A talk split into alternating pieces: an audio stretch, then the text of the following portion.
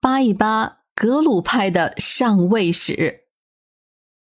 第七部分，第一百一十五集，关于朱尔穆特纳姆扎勒这个事件的定性，其实包括学术界在内，一直就是不清不楚的。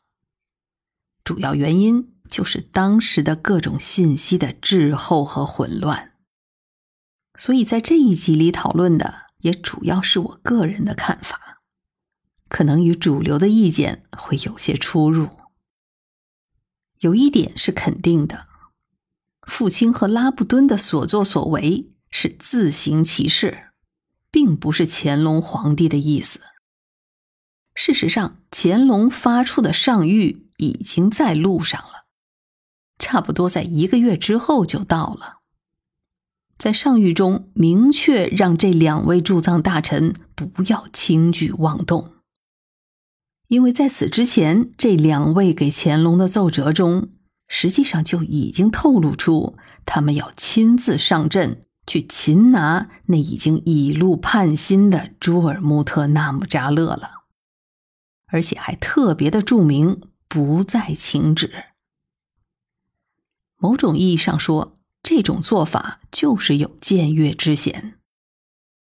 毕竟西藏当时的情况还并没有到一触即发的状况。我们举个例子，当年的康熙派朱国治去做云南的巡抚，去监视吴三桂。吴三桂早有反心，朱国治也是屡屡的向康熙示警。但是也没见这位朱国治就自行将这个反贼擒拿诛杀呀。他做得到做不到是一回事儿，是不是去做那才是关键。所以这么说，父亲和拉布敦的所作所为是打乱了乾隆的整体构思的。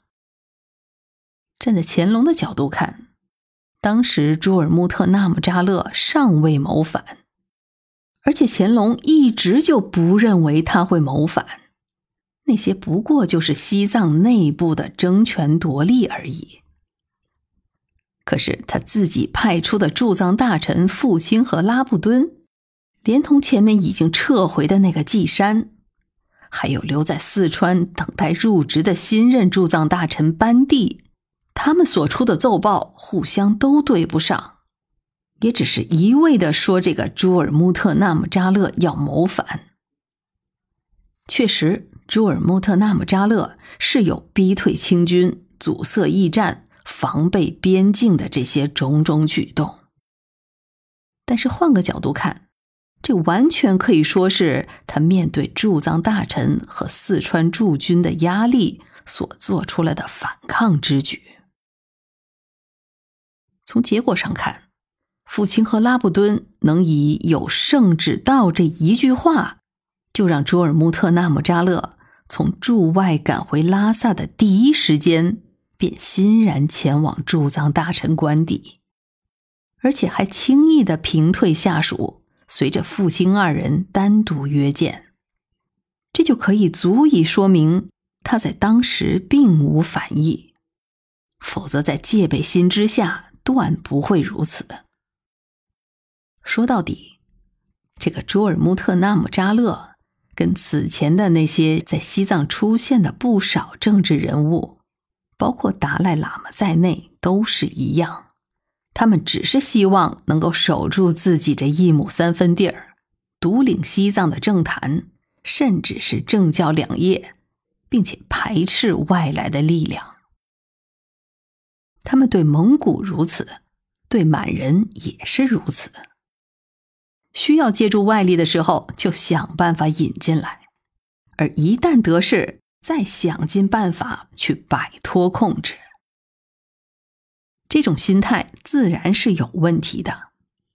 但是从元朝第一次控制西藏开始，中央政府所采取的都是后发制人，就是要在道义上占据上风。短暂的失利不要紧。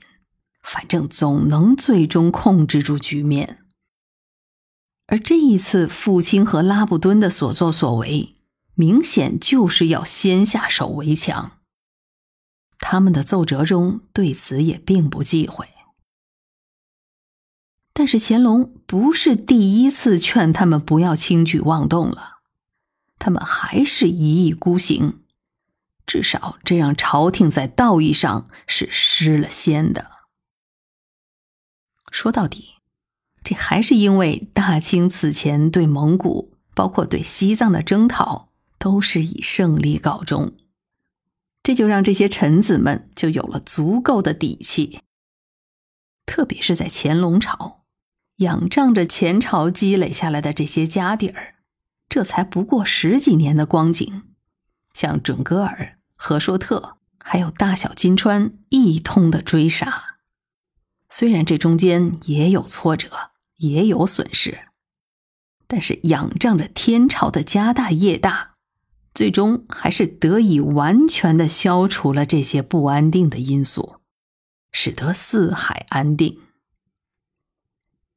乾隆皇帝醉心于他的十大武功，于是乎，像傅清和拉布敦这样的参与者，难免也就有些飘了。这才敢如此的置皇上的旨意于不顾，只是看到了些苗头就率先出手，甚至不惜杀掉一个藩王级别的人物。老实说。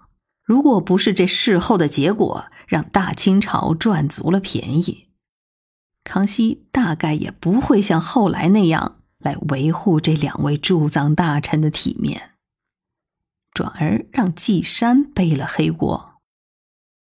季山最终落得了个自杀谢罪的结果，而父亲和拉布敦则被双双供奉在了双钟祠里。但是就这件事而言，大清无疑是失去了道德制高点的。这也正是直到今天，还有一些别有用心之徒屡屡拿这件事儿来说事儿的原因。臣子们看重的是结果，而君王们则往往看重的是由头。这大概也就是当权者和执行者之间。最本质的区别吧。